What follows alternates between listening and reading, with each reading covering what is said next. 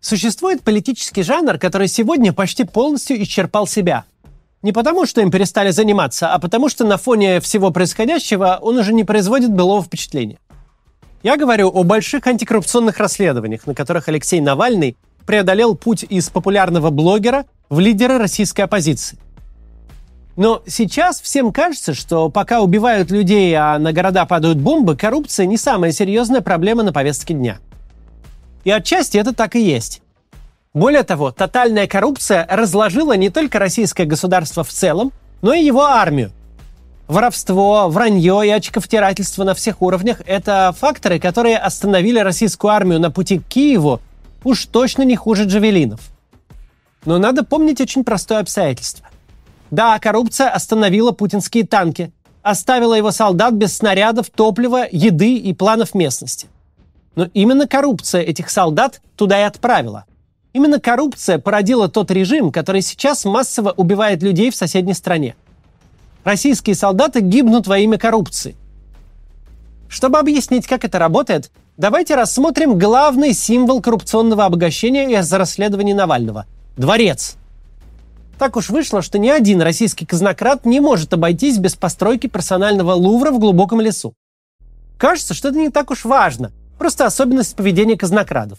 Но на самом деле это очень существенная особенность. Ведь дворец никогда в истории человечества не был просто архитектурной формой.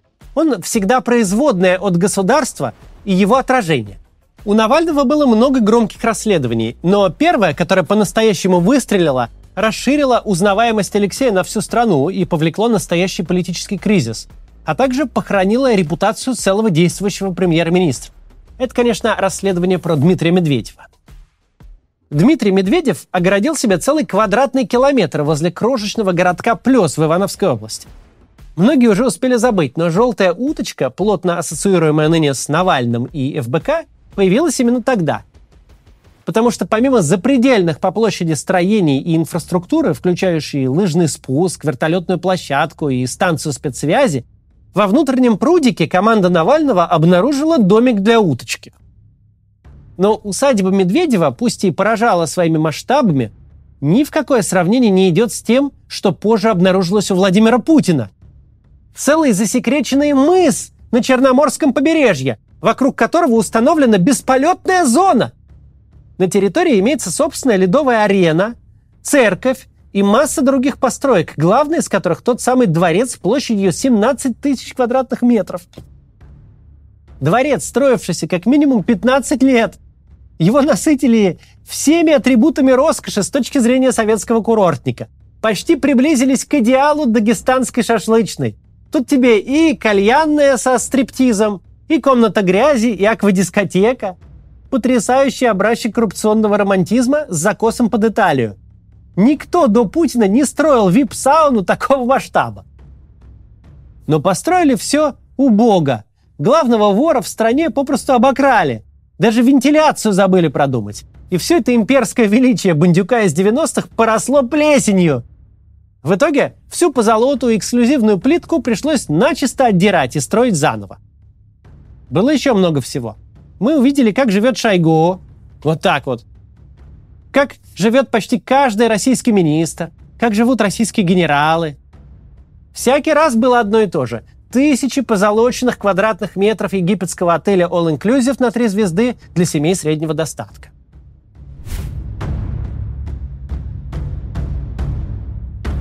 То, что понастроили себе Путин и его окружение, в корне неверно сравнивать с Версалем, с Зимним и с любым сооружением, которое мы привычно называем дворцами. Да, внешне они могут быть похожи. В отдельных случаях превосходить исторические образцы по метражу и по золоте. Но функции у этих зданий совершенно разные. Королевский дворец – это нежилая постройка. Да, там находятся помещения для королевской семьи и придворных, но главный смысл не в этом. Дворец для традиционно-монархического устройства власти – это символ государства. Это церемониальные учреждения, где проходят все официальные мероприятия. Место, где творится придворная политика, где плетутся интриги, складываются альянсы и союзы. Жизнь во дворце видится комфортной и роскошной только тем, кто о ней в сказках читал. Дворец – это храм государства. Все его служители, включая короля, всегда друг у друга на виду – У короля не может быть никакого личного пространства, потому что король не человек, а институт власти. Его состояние здоровья, отношения в семье и вне ее, происхождение его детей – все это вопросы политические. Постель в густейшей семье не может быть приватной территорией. Ведь если король к королеве не проявляет интереса или физически не способен его проявить, а потом королева каким-то образом беременеет, над государством тут же нависает угроза раскола и гражданской войны, потому что ставится под вопрос главная опора легитимности – право крови. Как следствие, дворец не может стоять в глухом лесу, окруженный шестиметровым забором и километрами зоны отчуждения. Дворец не может быть секретным. Дворец – физическое воплощение государства для подданных, символ монархической традиции, на которой все держится. Для главных же обитателей, августейших особ, жизнь во дворце сродни круглосуточной работе, которая начинается с рождения, проходит под взором сотен глаз и не заканчивается до самой смерти. Жить во дворце так же удобно, как высиживать многочасовые официальные мероприятия в церемониальном облачении. Совсем неудобно. Но надо, потому что того требует легитимность. В секретном же дворце может жить только секретный король, что само по себе оксюмарон. Ведь если о твоем существовании никто не знает, то ты не можешь иметь никакого политического веса и значения. С тех пор, как традиционная легитимность и монархическое правление в большинстве государств снялись с повестки дня, дворцы перестали выполнять свою основную функцию. В лучшем случае они стали музеями или административными зданиями. Но в режимах типа российского произошел своеобразный ренессанс самого понятия «дворец». Дворец в коррумпированных автократиях тоже важный институт. Но выполняет он совсем иную роль. Он привязывает своего обладателя к режиму.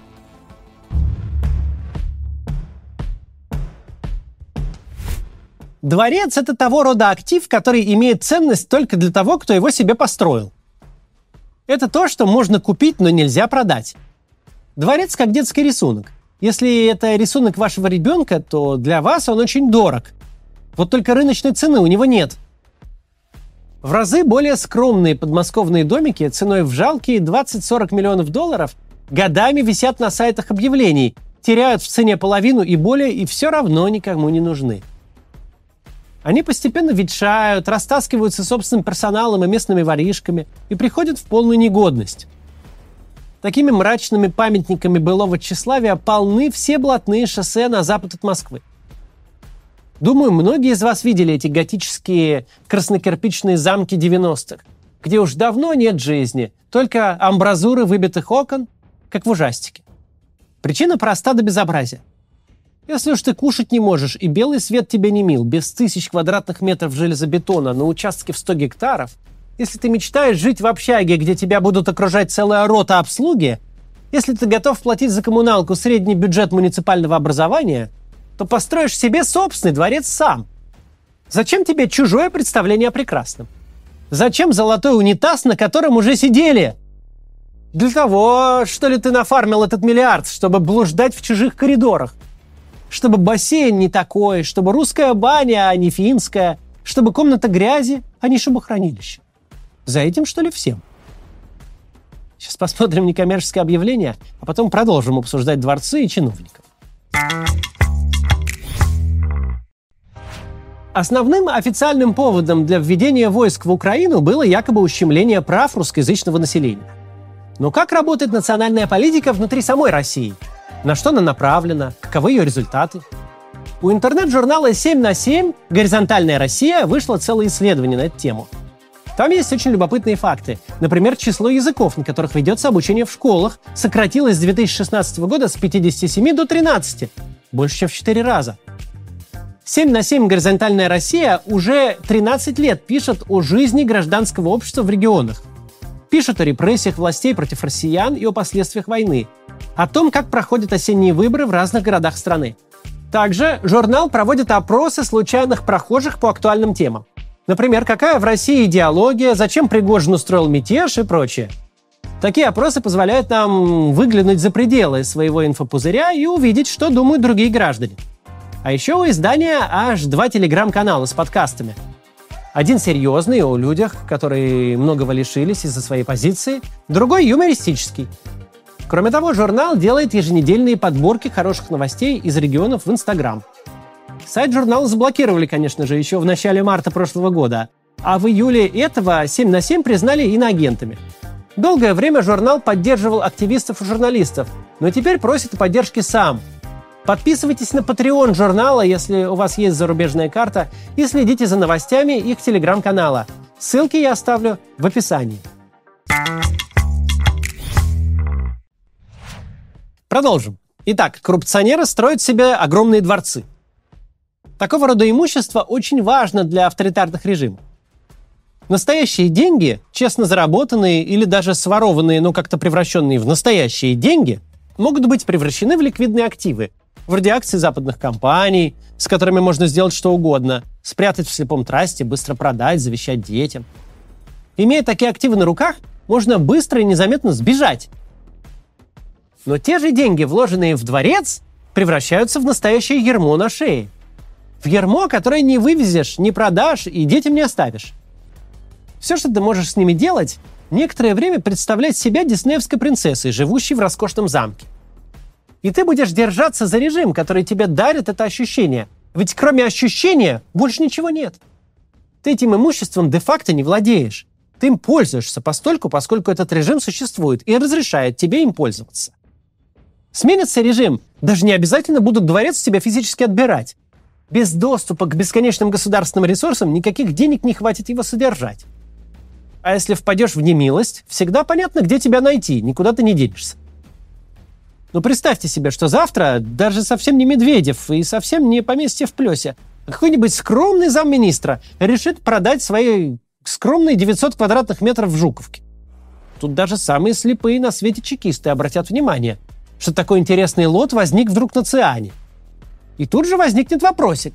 А что это ты, дорогой Спиридон Михайлович, решил тут распродажу устроить? Вон и Бентли твоя вроде на продажу выставлена, и квартира на Остоженке. Уж не собрался ли ты навострить лыжи? Естественно, никто специально не выстраивал такую архитектуру коррупции. Просто все эти выходцы из коммуналок и рабочих общежитий, полжизни отстоявшие в очереди за гречкой, хотят наскрести позолоченного кафеля и шестиметровых потолков, наесться трюфелей и напиться Дон Периньоном за пять предыдущих поколений. Они по собственной инициативе обращают наворованное в пошлую роскошь, устраивают фестиваль безудержного потребления здесь и сейчас, не заботясь о будущем. Потребность этих людей жрать двумя руками в три горла, купаться в монетах, как Скрудж Макдак, это одна из несущих опор режима. Режим дает возможность воровать, но плоды воровства намертво привязывают вора к режиму.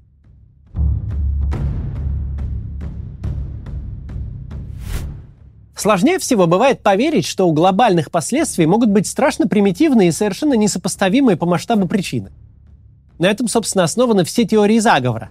Человеку действительно не просто принять реальность, в которой крупнейший теракт в США устроил какой-то бородатый хрен, скрывающийся то в горах, то в пустыне.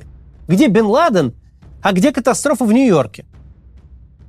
Вот перед нами война, в которой погибло больше 100 тысяч военнослужащих с обеих сторон – и неизвестно сколько десятков тысяч гражданских.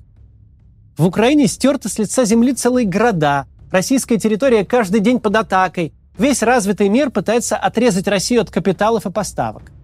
Миллионы людей стали беженцами, жизнь десятков миллионов изменилась навсегда. Мы получили последствия, которые не разгребем за всю свою жизнь. Очень сложно поверить, что первопричина всего этого кошмара настолько несопоставима с последствиями.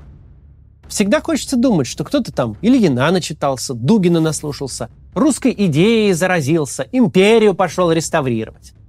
Очень сложно поверить, что все это случилось и продолжается по одной единственной причине. Потому что кучка людей очень хотят еще немножко пожить как Рапунцель.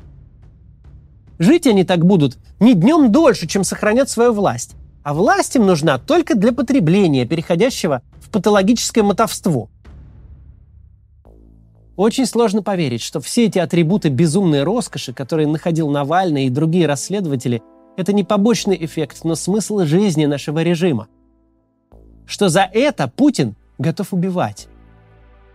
Но исходя из того, что мы знаем о клептократических режимах, все так и есть. Максимально неприкрытая, максимально демонстративная коррупция Это фундамент режимов, подобных нашему. Коррупция сплачивает элиты, делает элиты максимально зависимыми от одного человека и перекрывает возможность для любых возражений и дискуссий внутри этих элит. Человек, который украл миллиард и построил на него дворец, никогда не станет возражать тому, кто позволил этот миллиард украсть. Он сделает все возможное, чтобы режим продолжал существовать, даже если сохранение режима означает катастрофу. Ведь катастрофа случится когда-то в будущем, а за свои возражения ты ответишь здесь и сейчас. У путинского режима нет большой идеи. Ни мировой коммунизм построить, ни империю возродить, ни жизненное пространство расширить. У него нет вообще никакого будущего. Просто очень хочется продлить это прекрасное мгновение, где ты, полное ничтожество, чисто случайно дорвавшееся до власти и денег, живешь как в диснеевской сказке. Отсюда, кстати, и такая агрессия. Путинское окружение понимает, не может не понимать, что все это очень ненадолго, что их имущество – это не их имущество, а что-то вроде ставки на то, что конкретный упырь на восьмом десятке лет жить будет вечно и вечно будет править, вечно будет все это обеспечивать. Ставка это не может сыграть по определению, и всем это понятно – когда ты понимаешь, что твой статус, твои деньги, твой образ жизни, безопасность – это все очень временно и очень эфемерно, что это все ничто, которое защищено ничем и может закончиться в один день, в такой ситуации ты будешь готов на все, лишь бы этих дней было чуть-чуть больше.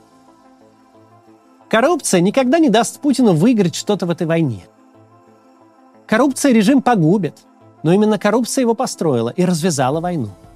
Правят Россией не тоталитарные вожди, правят мелкие и трусливые жулики, которые ни перед чем не остановятся, лишь бы спасти наворованное и собственную шкуру. До завтра.